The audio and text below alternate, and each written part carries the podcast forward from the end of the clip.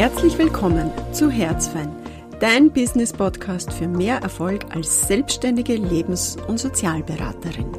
Ich bin Petra Freisold und ich teile mit dir all mein Wissen über Praxisgründung und erfolgreiche Praxisführung.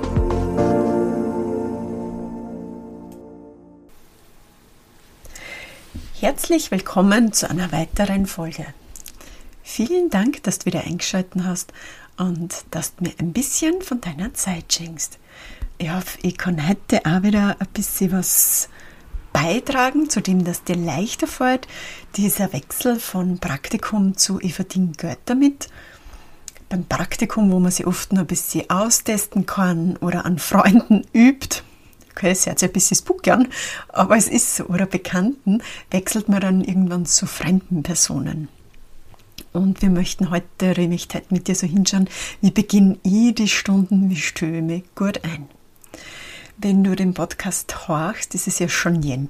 Ich da die Folgen ja vorproduzieren. Zehn Stück ist mein Ziel bis Ende Dezember, weil sie dann vorgereiht werden.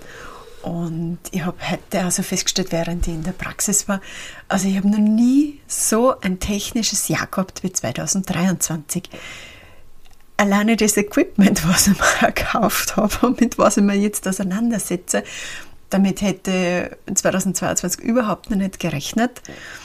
Und ich bin auch sehr gespannt, was 2024 für mich bereithält und wohin die Reise geht. Ich bin ja immer sehr offen für Entwicklung. Und ich weiß, ein Teil wird immer so das 1 zu 1 Setting bleiben und ein Teil darf sich auch auf Gruppen ausweiten, weil ich das einfach sehr, sehr gerne mache. Ja, wie bereite ich mich auf eine Stunde vor? Hm. Also für mich beginnt es schon in der Früh, wenn ich mich kleide. Ich habe eine Business-Garderobe und ich habe eine private Garderobe und ich habe so ähm, zu Hause immer Dummlungen-Garderobe. Und ähm, ist für mich wirklich so, also dass ich das nie vermische, weil ich zum Beispiel das, was ich in der Praxis anziehe, jetzt nicht am Fußballplatz anziehen würde oder auch nicht, wenn ich koche. Und umdraht würde ich auch nicht das, was ich koche, in meiner Praxis anziehen. Und das ist so das Erste, was ich aktiv mache, um mich einzustimmen. Also ich kleide mich businessmäßig, das was für mich Business ist, wo ich mich wohlfühle, aber was trotzdem ein Unterschied ist zu Alltag. Ich lege mir auch dann immer Schmuck an. Viele fragen mich ja so unter der Woche immer, wo, wo mein Schmuck ist. Äh, ja, das tue ich in der Früh auf und wenn ich heimkomme nach der Arbeit, lege ich das alles ab. Es ist so ein eigenes Ritual für mich. Ich brauche daheim keinen Schmuck. Ich trage das in meiner Praxis, wenn ich arbeite oder wenn ich unterwegs bin.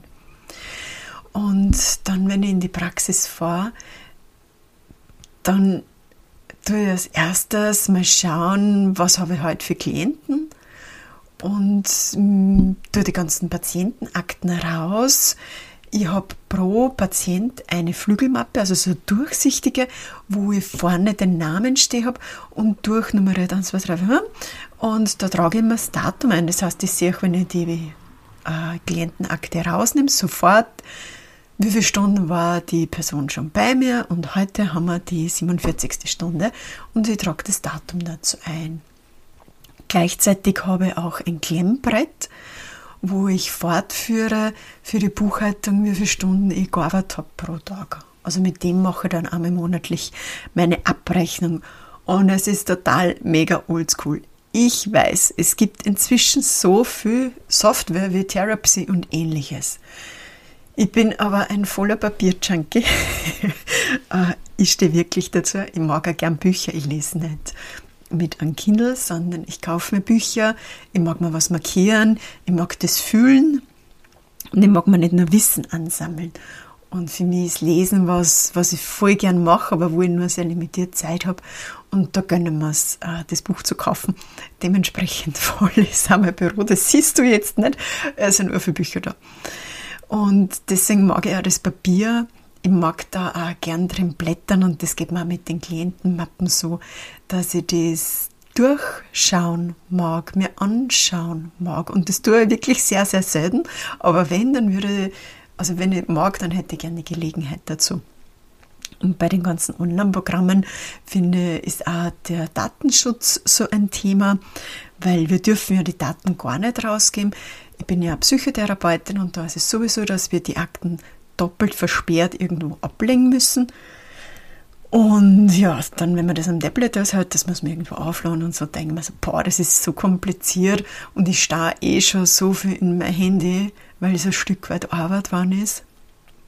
Und ich mag das dann nimmer zusätzlich machen.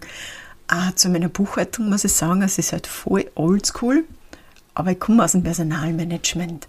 Für mich war das Arbeiten mit Excel einfach voll easy cheesy. Ich habe einen Serientrag, da mache ich einmal im Monat die Rechnungen. Es ist sehr unkompliziert, aber da muss man halt einfach auch die Leidenschaft dafür haben, dass man sich ein Stück weit mit Word, Excel und Microsoft einfach auch auskennt, hinsetzt und das macht. Ähm, genau, und ich tue jetzt überhaupt nicht vorher lesen, wo meine Klientin das letzte Mal beendet hat oder was mir so hängen geblieben ist. Ich habe das Gefühl, ich notiere manchmal sowieso nur, damit irgendwas dort steht. Ich schaue mir das in den seltensten Fällen nach.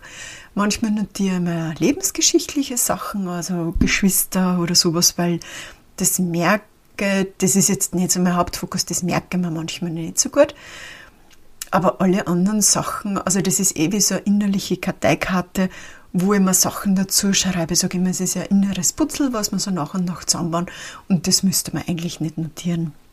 Wir haben aber natürlich auch eine gesetzliche Aufzeichnungspflicht und die erfülle ich auch.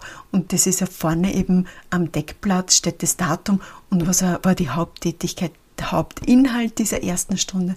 In der Psychotherapie ist es ja so, dass wir dem Patienten der Einsicht geben müssten, wenn er danach verlangt, nicht zu den persönlichen Notizen. Also das ist ja wichtig, äh, sollte man irgendwann einmal Vorladung haben, sollte was passieren. Persönliche Notizen ist immer was anderes als diese offizielle Dokumentation. Was ist nur wichtig vor der Stunde? Ja, unbedingt, unbedingt aufs WC gehen. Ich sage es nur dazu, 50 Minuten können lange werden. Und es ist wirklich wichtig, dass man auch dann komplett nur sie auf die Patientin oder Klientin konzentrieren kann und jetzt nicht denkt, boah, ich möchte eigentlich kurz aufs PC gehen. Und das kann einfach, ähm, man kann nicht sagen, wie sich die Stunde entwickelt. Und ich glaube, ich habe noch nie irgendwie weg müssen. Einmal, glaube ich, hat jemand angeläutet aber das war im also einen falschen Termin, wer gemerkt. Aber sonst absolutes No-Go, den Raum verlassen. Das gilt es auf alle Fälle zu vermeiden. Was mache ich nur vor einer Stunde? Ja, Kerzen anzünden, kurz durchlüften und mich auf alle Fälle einmal kurz in meinen Sessel setzen, durchschnaufen, ankommen. Ich verräume die ganzen Sachen auch dann wieder. Also ich habe so ein Stehpult, Stehkommode, wo ich schreiben kann, aber wo ich alles dann wieder wegräumen kann. Also ich achte darauf, dass der Raum wirklich sauber ist und nicht irgendwas von mir immer dumm liegt, sondern dass man sich auf die Klientin konzentrieren kann. Ich glaube, das war's. Ja, vielleicht war irgendwas für dich dabei. Kannst mir gerne schreiben, wenn du was ganz anderes machst oder wenn du denkst, ähm, es gibt eine bessere Möglichkeit, sich auf Klienten einzustellen. Kannst mir auch gerne eine E-Mail schicken mit einer ganz einer anderen Frage und auf alle Fälle eine Sternebewertung abgeben, wenn du den Podcast, diese Folge hörst. Wird es noch nicht der wirklich klangvollste und tontechnischste, beste Podcast sein. Ich übe noch. Ich, wie gesagt, beschäftige mich gerade sehr viel mit Technik. Und ich würde mich trotzdem sehr freuen, wenn du mir eine Sternebewertung gibst. Und ja, dann wünsche ich dir heute noch einen schönen Tag.